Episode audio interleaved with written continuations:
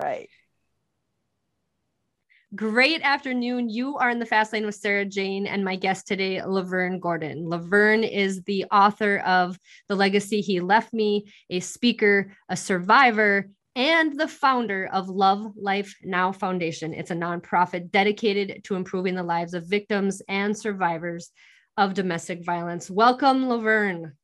Thank you for having me, Sarah. It's great to be here. So today we're gonna have the Laverne and Sarah show. We're not Laverne yeah. and Shirley. Exactly.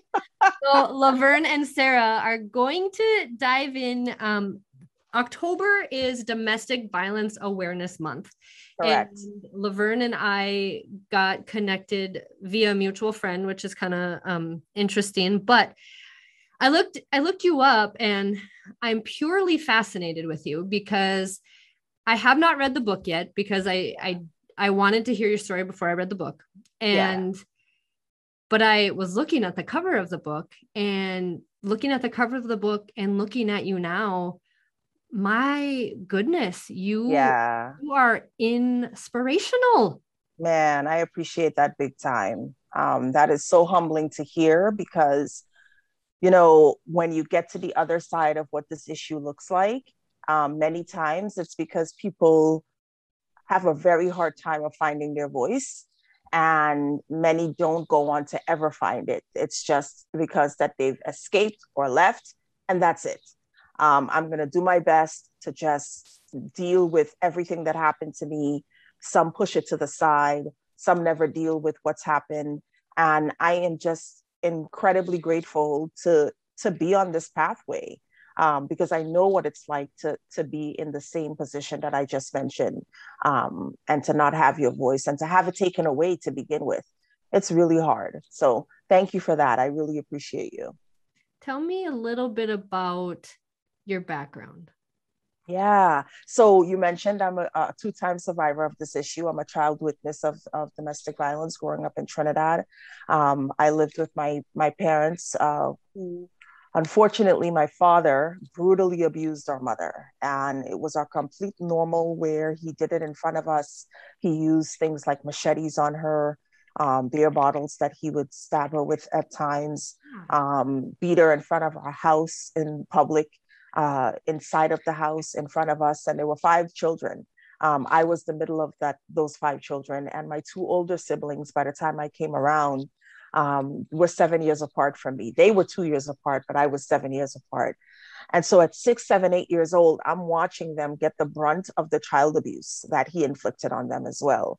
And I kept saying to myself, I didn't want any of what they were getting, but I also would never let anybody treat me the way that he treated her. I saw him as the more domineering, powerful person in the relationship, the dynamic. Um, he was well read, articulate, sp- well spoken, the only one in his family at the time to go to college. Um, and this is this is Trinidad in the 80s, right? Um, so it was a big deal. Uh, then we had my mother, who was com- completely financially dependent on him. Um, you know, completely submissive in every sense of the word. Um, completely weak when it came to you know standing up for herself. And this is what I took away at six, seven, eight years old, again, based on what the relationship looked like. So by the time I was 15, my father um, allowed me, the only ch- child out of the five, to migrate to the States to finish high school. So I came to live with my grandparents. They saw potential in me. He saw potential in me. As I had said, I wanted none of the child abuse that they, my older siblings were getting. So I did exceptionally well in school. I did everything opposite of the things that they were getting beat for because I didn't want to get any beatings. So by the time I was 15, he said, okay, you go, you, you, you soar and, you know, I went on a student visa, came to Boston, Massachusetts, stayed with my grandparents. And by 1996, I had to go back to the, the island to get my permanent residency status at the time. That being said, we're all now older. You know, my older siblings are older, we're older, my younger brothers and I, and we're all not standing for our father to put his hands on our mother. And we let him know that. We said, You can say what you want to her, right? And at the time, we didn't understand what verbal abuse was, what emotional abuse was. We knew physicality, um, the things that he was doing was wrong, but we were like, okay, you can say and you can verbally abuse her. Again, we didn't know that what that was, but you don't get to touch her. You don't get to hit on her. And over the next two years, I realized he realized that I, that he was losing power and control over her because we were standing up, right?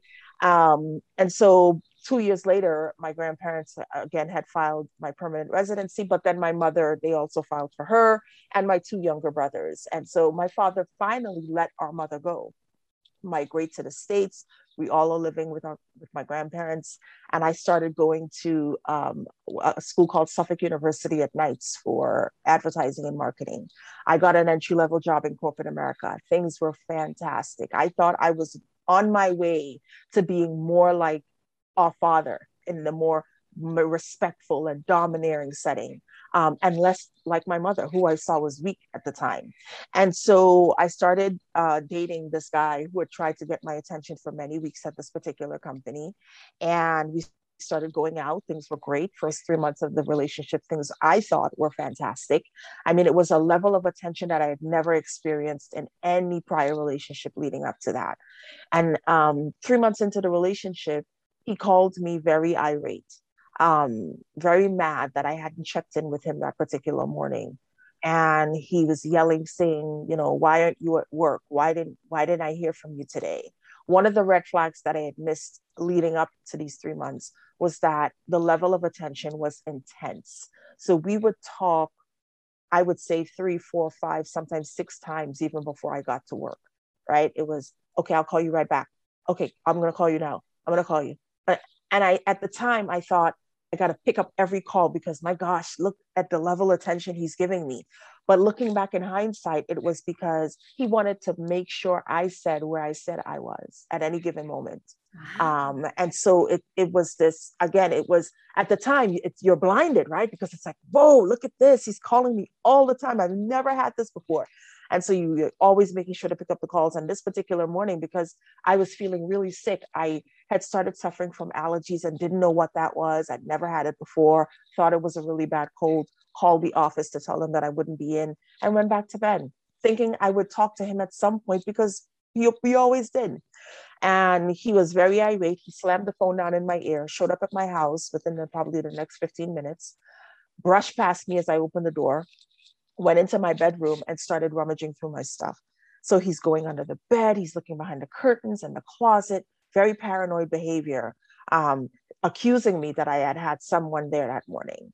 And I'm sitting at the edge of the bed and I'm, I'm looking at like this Dr. Jekyll, Mr. Hyde person, right? And I'm saying to myself, my God, what? I, I said, what is wrong with you? I said, I love you. I want to be with you. Um, nobody's been here. But the more I talked, the more irate he got. He came over me as I sat on the bed and he said to me, I knew you were too good to be through, true. And then he slapped me so hard and stormed off. He slapped me so hard that I saw stars. So I'm sitting there trying to compose myself. I'm crying and I'm trying to figure out what did I do to make him react this way? Should I have called him that morning? We do talk every morning. So I'm questioning myself. And after a minute or so, maybe five minutes or so, I said, No, I didn't do anything. I told the truth. So, you know what? I'm done. I'm never let anybody treat me that way again. Or so I thought. The weekend had passed. I went away to New York. I came back. My brother said that he had come by looking for me and left something for me. I went into the bedroom and it was two dozen purple roses, my favorite color. And I was enamored. I was like taken aback that this beautiful bouquet had been dropped off by him. I looked at the card. It said, I love you. I miss you. I'm worried. Call me. Because I had also turned off my cell phone. I didn't want to hear from him.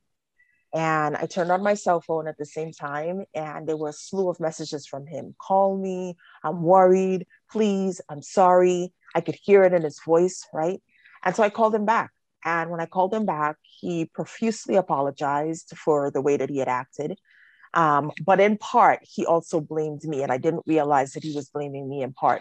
He said, um, I love you so much that you made me do that. The thought of you being with someone else drives me crazy. And what do you do with that? I'm 21 at the time. I'm like, okay, he's right. You know, like I should be doing better, right? I should have called him. And so all those thoughts came back. I also thought about my mother in that moment. And I said, you know, after I hung up from him and I accepted the apology, I thought about my mom and I said, you know what? I'm I'm not that bad. It's the whole situation, what just happened is not even close to what she went through. And I'm still in control because he apologized and he took elaborate lengths to apologize. My dad never really did that. So I got this. Okay. And he said he's never going to do it again. So there's that. Many people ask how victims get into these types of relationships, and that's how easy the cycle can start because you accept that first apology, you believe them at face value that they're going to change, that it's not going to happen again, that it was just a slap and it's not that bad. And the cycle just keeps repeating because it's a systematic pattern. It isn't something that happens once and then it won't happen again. If it happened once, it will only continue to grow from there. And it did. Over the next two years, the relationship became way more physical than I ever had dreamed that it could have been. Um, again, always equating it to my mother's situation. Well, he's not beating me in front of the house. Well, he's not using weapons on me. It's just his hands. Um, you know, he never slapped me again because he was always afraid that, you know, I worked in a corporate setting, people might see marks and bruises. So it was always punches about the upper body, um, strangling sometimes, pushing, poking. Um, and so this happened, the emotional abuse ramped up, the, the verbal abuse ramped up until I got to my breaking point. The last night that he attacked me was because he was very angry about an old picture that he had found in a book. Um, again, he had come home looking for an argument, looking to take out his anger on me um, and accusing me as usual. You've been with somebody. Let me check your phone. Who was this? How long did you talk to them?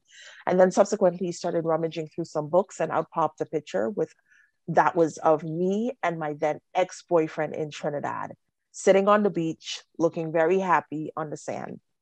And he flew into uh, this fit of rage and he flung the picture at me and he went into my kitchen. I was now living in a studio apartment, very long. So it's a kitchen, bedroom, and bathroom.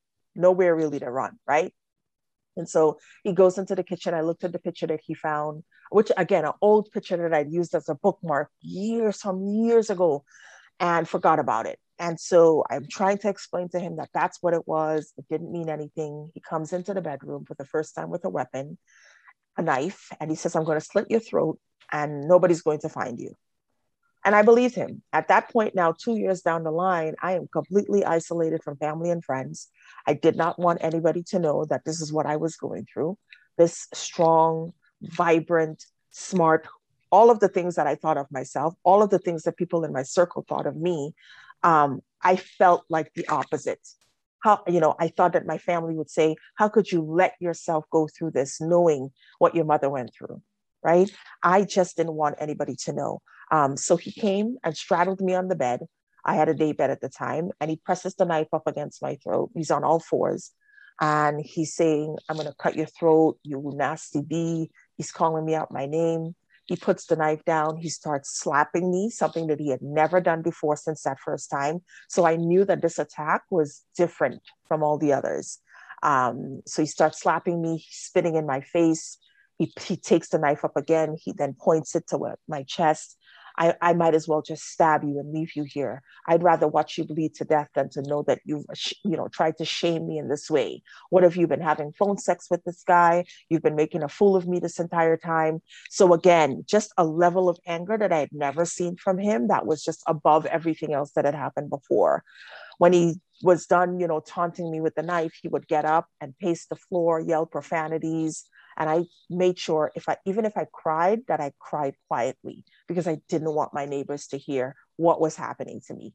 If they heard him, I could chalk it up to, you know, he was angry at a like a football game he was watching, you know, like, you know, I could make an excuse for that. But if they heard me, then that would draw attention. And so I kept quiet as much as I could.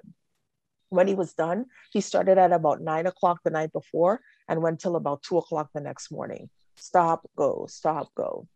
And then he just laid down in my bed like nothing had happened. Went to sleep. At about four o'clock that next that same morning, I felt the sharpest pain from this particular attack. It felt like a dagger was piercing through my skin. And I'm saying to myself, okay, Laverne, you've watched enough Law and Order and Lifetime to know that something is terribly wrong on the inside of you, right? It's either you're bleeding internally, something might be broken, but you got to get help, or you stay here and wait for him to get up and maybe start again and maybe finish the job.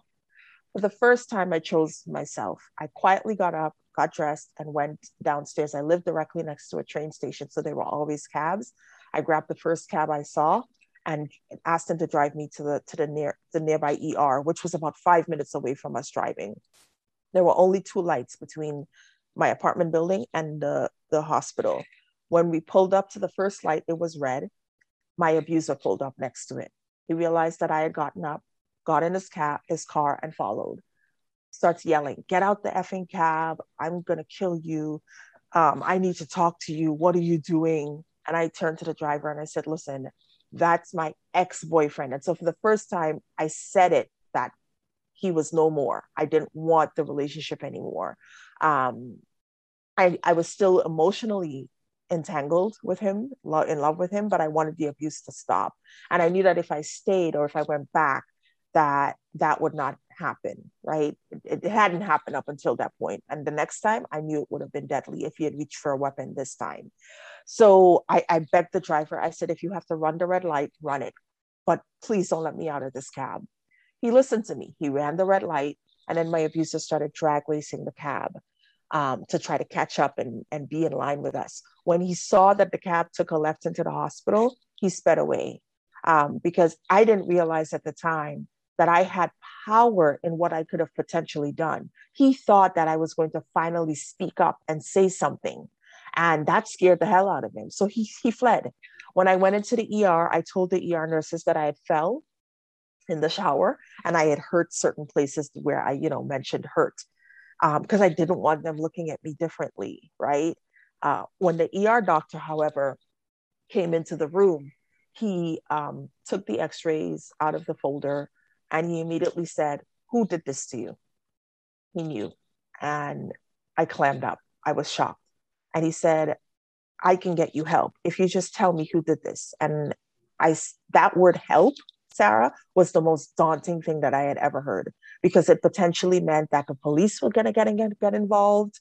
My building was going to find out what was happening to me. My job was potentially going to find out why I would come back to my desk sometimes looking disheveled, even though I tried my best to, to, to compose myself when I came back.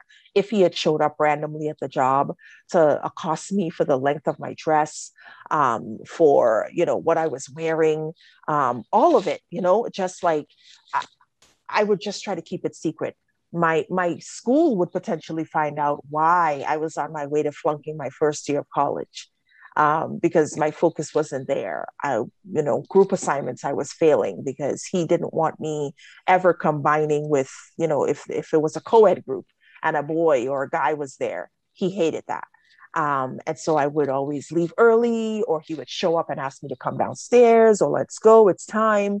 Um, so again, they would find out that I was funking college, uh, my family, uh, school. I just didn't want any of it. So I fessed up to him and I begged him. I said, please just let me go. Um, somebody did do this to me, but I just want to go home. Not realizing that it was the most dangerous time for me. When victims decide to leave these types of relationships, it again is the most dangerous time because the abusers believing in their hearts that they're losing a level of power and control that they've had over you for many years or many months or many days. And they do not want that. Um, they'd rather see you dead, they'd rather see you hurt, or they'd rather you come back to inflict more pain for even trying to leave. And I was no different. Thankfully, I had been diagnosed with upper contusions and upper hip contusions, upper torso and hip contusions, which meant, and a gash on the side of my head, um, which meant that, um, you know, he had punched so hard that the inner flesh was swollen and bruised. And it could be treated with medication and ice. But a lot of victims don't get that chance to leave uh, and get treated and come back alive. However, uh, as I said, it was a dangerous time for me over the next week or two. Things were quiet. Uh, and then he called me up one day, like nothing had happened, saying that he was going to come over. Over those next two weeks, I had had my locks changed. Um, because I knew again that I was physically done with this relationship, but emotionally, I was still grappling with the decision that I had made. And he called me like nothing had happened. And I said, I said, you cannot come over. I said, my locks have been changed. And I said, you almost tried to kill me two weeks ago. And he said, in response, he said, you know, you looked for that. You know, you caused some of that. And that reiterated to me why I needed to stay gone. And I told him that I was through again. And he got very irate. And he said, I'm coming over. I thought he was bluffing. He really did show up. He tried to break into my apartment um, with a crowbar. He cut the phone lines in my basement uh, because he make sure that when he got my apartment that I had no access to the outside. And um, I finally called police when I knew that I could not handle this on my own. Um, he fled away before the police came because he heard me talking on my cell phone, which he thought would typically have no minutes on a Saturday. Um, and normally, and it didn't. And I did not have any minutes, but I heard someone say in passing that you could still call emergency numbers even though you you have no minutes at the time. And it worked. And like I said, the police showed up, he fled.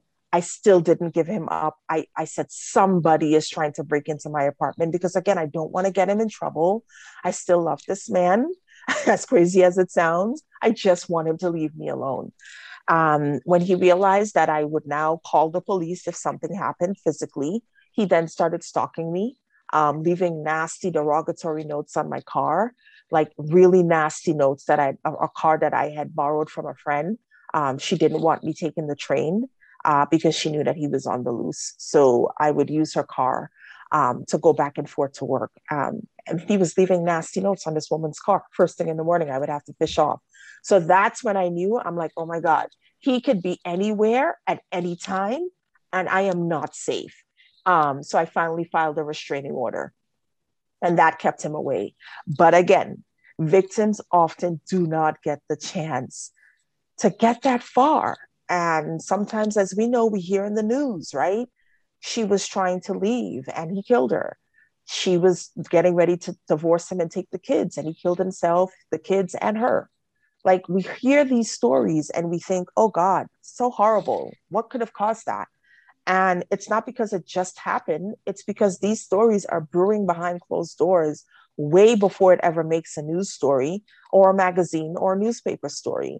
And so that's why 10 years later, after this happened to me, um, it took a lot of, a lot of years, a lot of months to sort of get back to the business of me um, through church and counseling.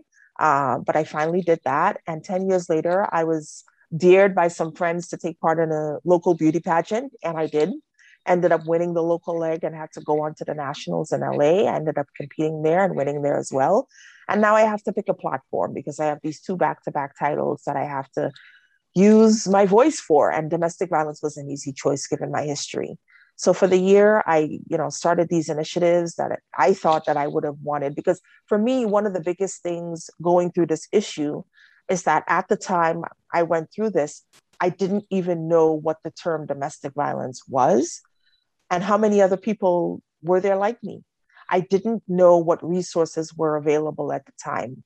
And now having this pageant title, I'm wondering who else didn't even understand or know what resources or help was available. So I did the year of advocating, and the following year, the you know that passion and that fire it was still there to do this work, and so I, that's when I um, on the foundation that I run, Love Life Now, um, which is uh, uh, un, uh, I'll put that up close, but it's a an awareness organization that really centers on education around this issue as well as highlighting the work that domestic violence shelters all across the nation do um, so that people can be in the know about the resources available to them. And we also point people in the right direction for help. So that in a gist is um, the background. Um, as you mentioned, the book, uh, the book came about last year um, where a publisher friend of mine reached out to me and said, I think your story would be a good fit. He'd been following me on LinkedIn for all the years that we've done, you know, virtual presentations as well as in-person stuff that I would post there. And he said, I just think that you'd be a good fit for our publishing house and started writing. October uh, last year. The book was done in January and published this past June. And now we're currently on a book tour across uh, the United States, I should say. so okay. that's so me. I I need to know how old were you then when you um, got out of this relationship? Uh, 23. Okay. It started I was, when I was 21. I was thinking that was the timeline. So you're 23 years old, you're still super young, you're now out of this abusive relationship. Um, can you date? Do you hate men at this point? What what's your mind frame there? I do not dare date. Um, everybody, and even more so men, were hard for me to communicate with. And prior to this relationship, I was the social butterfly. Um, I got induct, indoctrined under this mindset that men were were bad. They always had a motive because that's what was told to me over two years.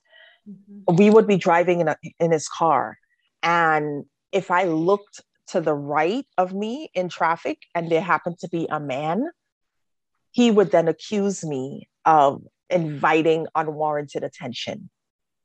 Okay, if we went out he loved to see me in the flirty, you know, get-ups if we went out to like a club or a party. But if anybody dare came up to me, it would be a problem for me, not them for coming my way. It would be a problem for me because I did something. I looked in their direction. And so getting out of the relationship and then, you know, simple thing is going to the grocery store and having a guy walk by and say, What's up, beautiful? Or anything to just be nice, not pick trying to pick up or good morning pleasantries. I would rush past people quickly because it, I was still sort of in that mindset, like, oh God, they're trying to pick me up. And I remember what he used to say. It was that sort of mindset. So it took a while for me to even trust my instincts about people, especially men. Um, it took a while to get reacclimated with friends uh, they had wondered where I was, and I lied about what that whole time looked like. It was like two years erased of my life. Um, and so again, I don't, I, you know, I eventually yes did date, but it did take it did take some time.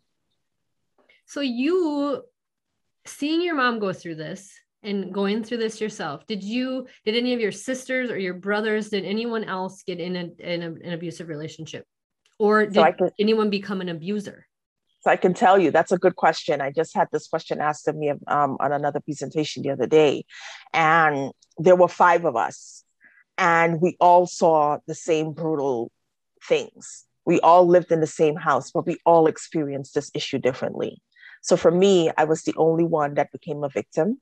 I have one sister, and she grew up to be the person that says, try me again she suffered the brunt of the child abuse at you know 13 14 15 16 years old she received her last beating at about 17 in public he beat her in front of our house ripped down her blouse in front of everybody had to cover up and ran and she never came back um, so again she's the person that says try me the oldest brother who was two years apart from her he grew up to be abusive uh, my youngest brother uh, he's also abusive.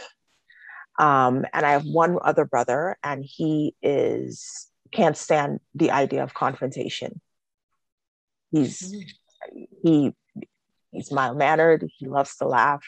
He's more about his pretty looks, mm-hmm. his handsome looks, and dressing up and looking good he's and he just doesn't like confrontation he'll he'll shy away from it any chance he gets so again all of us in the same house all the children and so that's why i make it a point to talk about child being a child witness and what that could look like because again you tell yourself your child is three four five years old. And you know first of all i don't let them see anything.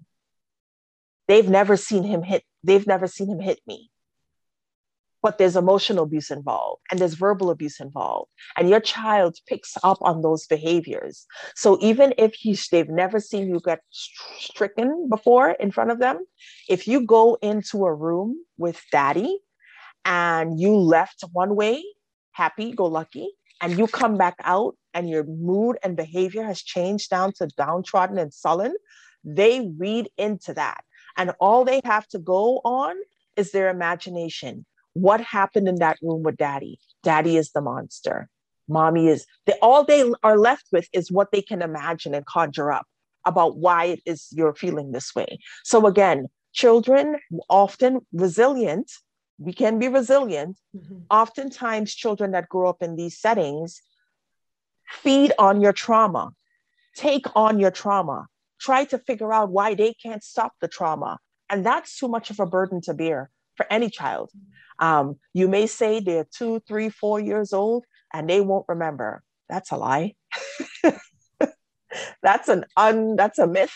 Um, because children they may not remember uh, verbal word for word things that are said they may not remember every aspect of an attack whether it be emotional um, verbal or physical but they take away certain things that they then inherit that they then carry with them and translate in their own adult relationships or young adult relationships when they get older. Mm-hmm. So you think, oh, this is just happening here. And when they go to school, they'll be fine. But when they go to school, there are many times that I have presented for 13, 14, 15 year old children. And when after I present, they're coming up and saying either me too, at least two to three girls are saying me too, my mom is going or my mom is going through it and i don't know what to do or my friend is going through it and i don't know how to help her so you think to yourself they go to school and they're going to have these great relationships and it's separate from home no they're taking just as if you leave work or leave home and come to work with whatever's happening to you and that's bothering you or that's you know help you know not helping to have you be productive at work what do you think it is for a child um, it's the same thing. And they will exert these behaviors eh, or it will show up some way, somehow, whether through sickness. For me, it was asthma. I was asthmatic for years and I didn't understand the, the, the, the correlation between uh, stress and trauma and sickness. And uh, once I left Trinidad, came to the States, no more asthma. What do you know? No more asthma. And it was only till I did the research that I understood that it was in that environment that was I being under this type of stress that brought on these attacks. It can be in the form of children wetting their beds. Okay. It could be in the form of them um, acting out in school.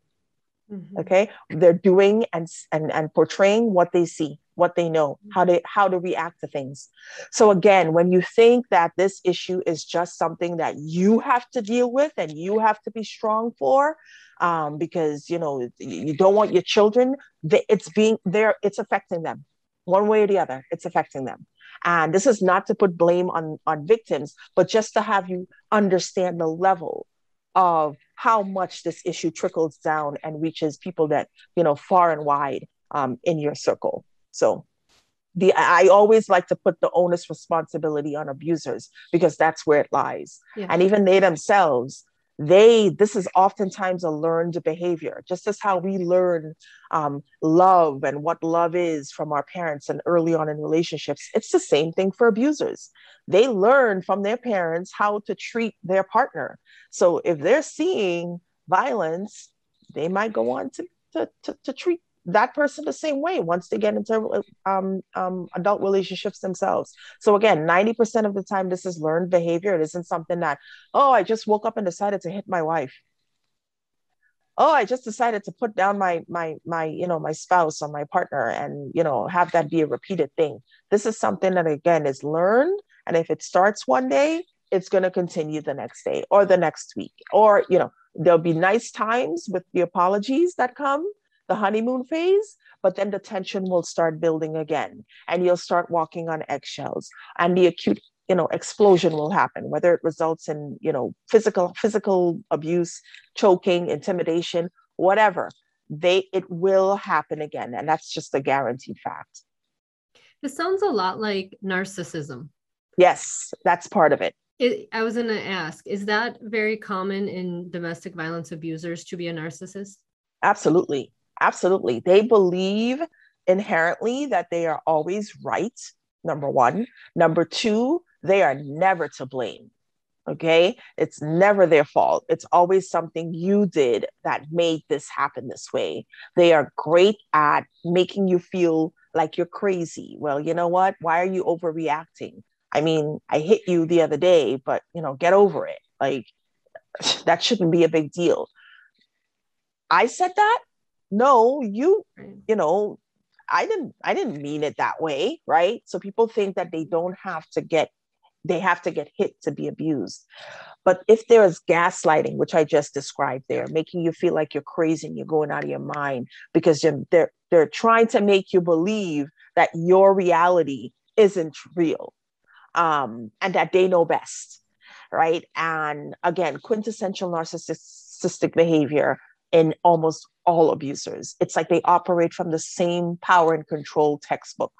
Um, even though the circumstances are different. And so, what I want to say to that is that, you know, you may believe in your heart of hearts that you can change this person, that you can cry enough, and the amount of tears that they see from you will help them to understand that they're hurting you and that some, you know, it will stop at some point. Not the case. Okay. Um, that, you know, they said that it's going to stop um, and that they'll go to counseling or they'll go see the pastor um, and talk to them with you, or they'll buy roses and this is different this time, and look at the nice watch or a necklace he bought, and things are great now. Not the case. Abusers have to want, just as you wanting to make the choice to leave after you get to your breaking point, they have to want to inherently change and do the work which means counseling, to unlearn the things that they know to be tr- what they value to be true about relationships. And they cannot do it with you in the mix. Mm-mm. So, best for you to leave, okay?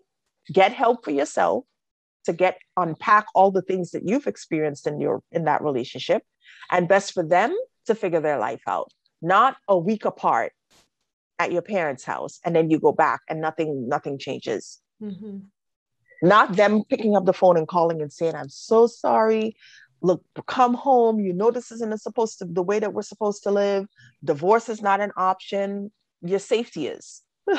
okay. Um, so put all that to the side as much as you can. Emotionally, it is hard because, again, this is the person that you say loves you. This is the person that you believe is there to protect you. And yet they're doing these things to you.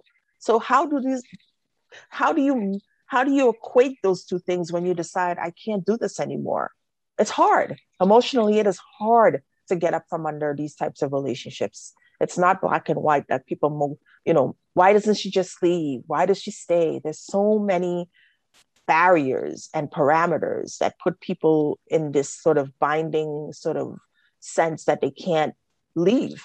So mm-hmm. many I mean, I, the the list is is long. There's immigration issues. You know, they uh, someone comes here under the guise of "I'll marry you" and you'll become a citizen.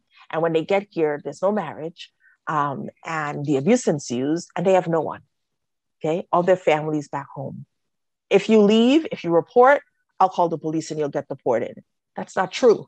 It doesn't work that way. The police are not concerned with your immigration status. They want to make sure you're safe, but they don't know that all they're hearing is from the abuser.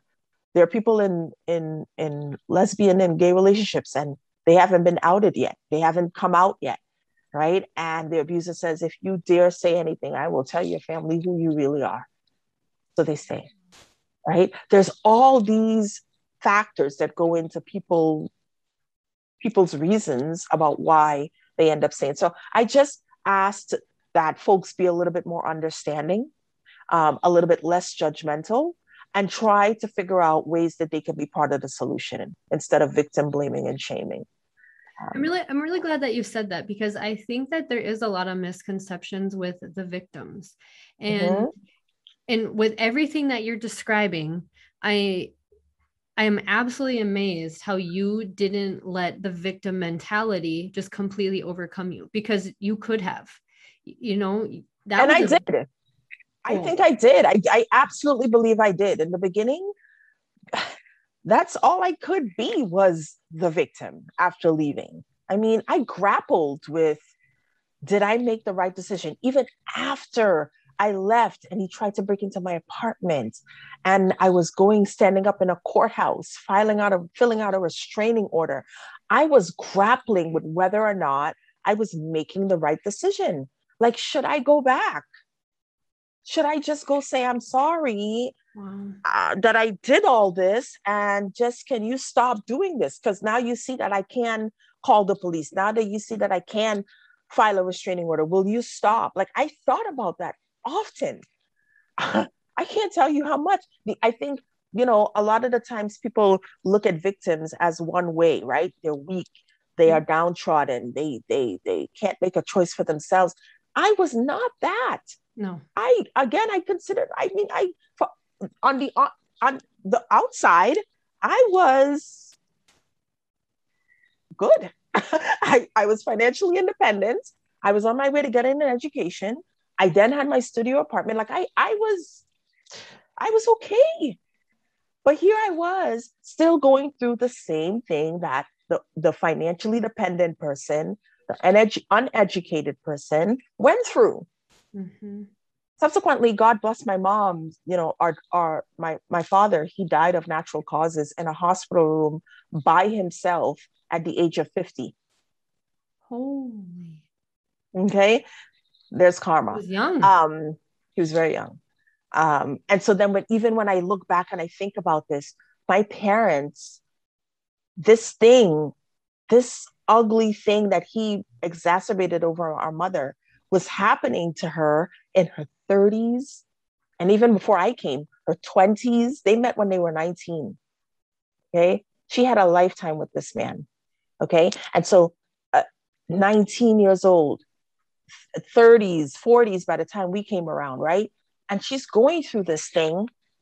And it's like, my God, I am 44 years old. And my mother lived this for so many years in the prime of her life. Granted, now she has, she went back to school. She became a certified nursing assistant. Um, she retired from a prestigious hospital in, in Boston. Like she got life Wonderful. after what was deemed death. Okay. And she is now going to be turning 70 years old in December. And she is the most, one of the most vibrant people that you will ever meet. And I'm just so thankful for that every single day. Did so, she ever get in another relationship? She remarried. She, she remarried in 2016. Oh. Yes, yes. Um, uh, someone that knew her for many, many years and also knew our father back then too. Um, so again, it's just, you know, what all's well quote that ends, not, not even ends because life is continuing. All that all's well that continues, right? Um, and so I'm just grateful for for her, again, her resilience, because many people that know us from, you know, growing up uh, say, my God, she really sustained a lot. Um, and they cannot believe that she is who she is um, today. Unbelievable. Uh, but there is thriving after abuse. And I think that's what the book, what the way, even though the book chronicles being a child witness and what that can look like, being a young adult, getting into these types of relationships and what the red flags were that I missed, being in the relationship and what that entailed, leaving and what that continued that that entailed and how dangerous it was, but then also finding myself again and then thriving after abuse. And that's the message. That's the light at the end of the, you know, even towards the, you know, middle, almost coming down to the end of the book that shines that I really want people to understand that mm-hmm. all of this has happened. And I really tried to sort of you know, each chapter or almost every chapter, if I outlined examples of emotional abuse, um, gaslighting, I try to put what those meanings are at the very end of the chapter so that folks can relate what they've been through and put a name to it. Mm-hmm. Um, I talk about gender stereotypes and how you know detrimental those can be for children coming up um, sometimes. Um, I talk about what the red flags are, what the CDC coins as domestic violence, um, because oftentimes we hear that word again thrown around and we don't know exactly what it means, right? What does that even mean? So I really try to break down the book to be a resource for people um, so that they can, again, in real time, read and understand what the behind the scenes of this issue looks like um, even if they've never encountered it encountered it in their life. Well, I'm excited to read the book, and I have two Ooh. more questions. My first question is: Did you ever report that ex boyfriend to the police? Yes. So yes. So I got a restraining order. Okay. Um, so yes, I went to the courthouse. I got a restraining order after he started stalking me. Um, and again, that was the first time that I'd ever decided that okay, I'm going to take this what I thought was the highest level that I could um, and pray to God that He would adhere to it. And He did. But again, oftentimes people don't. Right. You know, you hear that he broke the restraining order. There was a restraining order and he didn't listen to it. And, you know, again, it's just I I don't think people understand the the level and the hoops that you have to jump through to get your life back when you decide that you are done and through with these relationships, it's again not as black and white as just pick up and leave or come stay at my house or you know there's so many things that are daunting for victims when they get to that point the unknown is very scary Will he hurt me? Will he kill me? Will he kill the kids? Because he's threatened that before. Will he kill my dog or my pet? Like there are things that they have to think about way beyond just, oh, come stay at my house for a month. You know, you can, what happens after that? What if he was the financial breadwinner? Well, I can stay at your house for a month, but what does that mean afterwards? You know, I am not, I don't have a stable job to get an apartment. Where are my children going to go? Um, how am I going to feed them? Even if they're financially well off, they're be they're too afraid of being ostracized by their community by their by the the the, the husband's family you know because you they've often been blamed well you know as wife you know you need to do better right. Right. okay there's community that they're afraid of of of of, of being shunned away from um, even if they're in well-to-do because again this issue has no barriers okay no. it goes across the board right. wealthy poor middle class everybody gets affected by this educated, issue. Uneducated, educated, female, uneducated, male, age across the matter. board yep. does not matter. One in every three teens, one in every seven men, and one in every four women will experience this issue in their lifetime. And those just those are just the reported numbers. There are many people that do not report for one reason or another. So that those numbers are far greater than what I just mentioned. So again, when you think it's not in your back door, uh, that somebody in your circle isn't going through it, you're kidding yourself. Mm-hmm. This is everywhere. And again, your responsibility um, as a community member, as someone that lives anywhere, is how can I be a part of the solution? How can I find out what the domestic violence resource is in my area? Maybe I can call up 1 800 799 SAFE which is the, the National Domestic Violence Hotline, and find out what the DV resources in my area. Maybe I can then go and call them up and see here, figure out, or just go on their website and peruse, see what services they offer, so that when and if something like this happens to somebody that you know, you know how to help. You know the best things to say and support someone, not just, oh, it's not my business and she's too weak. I would never let that happen to me. Mm-hmm. Domestic violence is every, everybody's business. Mm-hmm.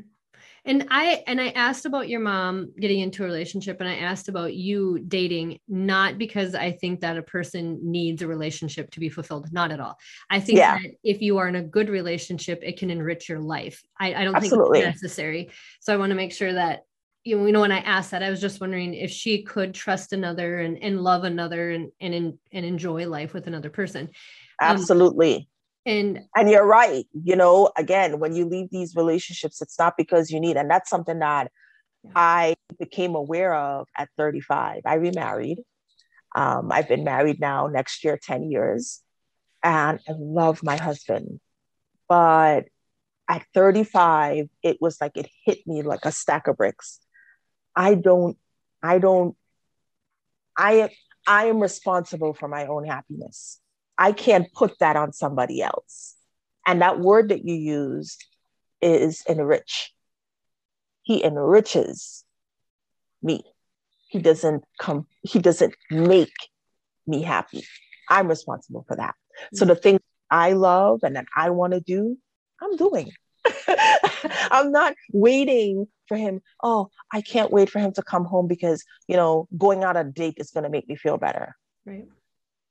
I feel like going out, I'm to go out on my day myself. we date, obviously, but, you know, I'm not waiting. I like traveling. He doesn't like long flights. Guess who's going on a very long flight every year for her birthday? you know, his max is six hours, but I'm not to wait and beg every day.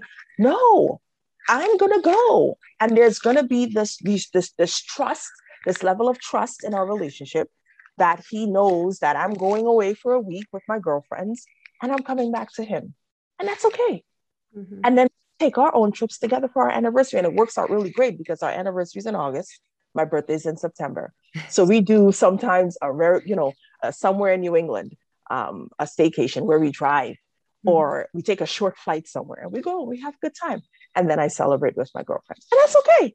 Yeah, that's cool. But what I'm saying is that, you know, at, down to the core, everyday stuff like, you know, I'm so stressed. I'm going to wait for him to come home and make me feel better. Meanwhile, he has had his own stressors that he dealt with during the day.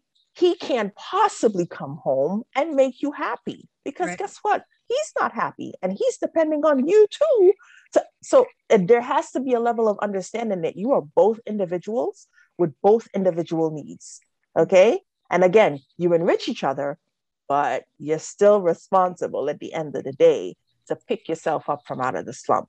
And that can mean going for massage, that can mean praying. I love to pray. That can mean reading.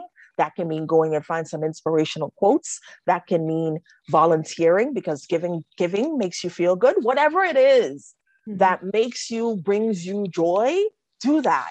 But don't wait for somebody else to. Does that make sense? Yeah. And I don't want to sound selfish. No, you don't. About self care. No. Yeah. Okay. Yeah. so yeah. let's let's let's be frank. Um, and again, we we do things together. And you know, like last night, he randomly was like watching a movie, and he's like, "Babe, come watch this movie with me." I'm like, "Yeah, sure." Yeah, good time. Date night randomly, right? cool but I'm not waiting. Oh, I really want you to watch this movie with me because I'm into mafias. I really like mafia movies, me personally. Okay. He likes comedies. Okay. So we're not always going to meet in the middle to watch the same movie, you know? So there you go. I'll watch my mafia. You watch yourself. laughing at I love it. I want to give you a hug. Like I wish you were in the same room because your energy is just amazing and what you do for you. people is just amazing. So what would be um what are your last words for maybe not someone going through uh actual abuse because we we've got the resources for them that we will share. How about if you think you know of a friend that might be in this situation that's going to be embarrassed how how could we help them yeah that's a good question and so to piggyback on what i was saying earlier about how you can be less judgment uh, less judgmental around this issue and figuring out a way that you could be part of the solution is if you have a friend that you potentially know is potentially going through this again visiting the domestic violence agency website in your area to find out what would happen if my friend picked up the phone and called? What are the steps? Because I want to make it as less daunting for her as possible. You want to get their number, you want to give it to your friend because you want to empower her, right? You don't want to say, girl, you need to leave, right? Um, because that is that is a daunting thing. They can't see past what's happening today. And what's happening today is their they've either just been attacked or they've accepted an apology and they just want to survive. They're in survival mode oftentimes. So you telling them to leave, that's what does that even mean? That doesn't mean that means a whole lot to them, and some of it it means nothing. Um, so again, you want to empower your friend by giving them a domestic violence resource and saying, "Listen, I, I don't know all the logistics about what's going on. I'm not sure if even really if I should be giving you this, but I think it might be a good resource that you can just look at when you have time. Just peruse and make sure you give them the link that brings them to the services page. Always bring them to the directly so that they're not perusing, they're not just looking and jumbling all over the place. So if they can see that they offer free counseling, that they offer safety planning, so that if they decide to leave, they know what to do what papers to take what papers to take with them what um what what what who to have uh, as a contact emergency. Um, all of these things are safety planning. If they know that they have these services available to them for free confidentially that might make them or draw them drive them closer to want to to make the decision to do so. But again you just saying girl i'm here.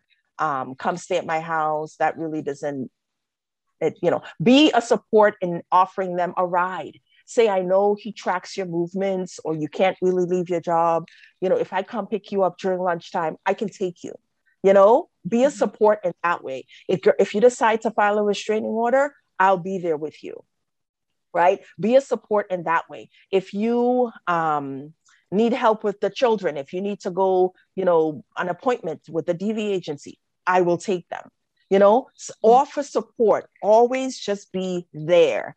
Always let them know that you're potentially just there to help in any given way as possible. But again giving them the dv resource is the first and foremost thing that i would always suggest because then sometimes they don't even realize you're saying it's abuse but they don't realize it's abuse. It's like you're overreacting. It's not that serious. But if they go onto the website and they sometimes it sometimes it takes someone reading something in black and white to jump out. And this is what this book has done.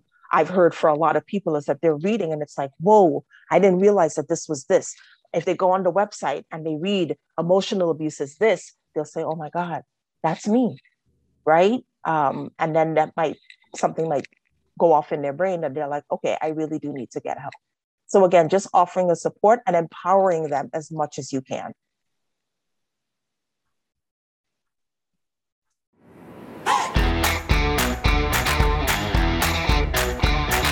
Thanks for listening to the Fast Lane with Sarah Jane podcast. If you like what you hear, share the podcast and hit the subscribe button so you get updates on all new episodes. And we truly love feedback, so ratings and reviews are appreciated.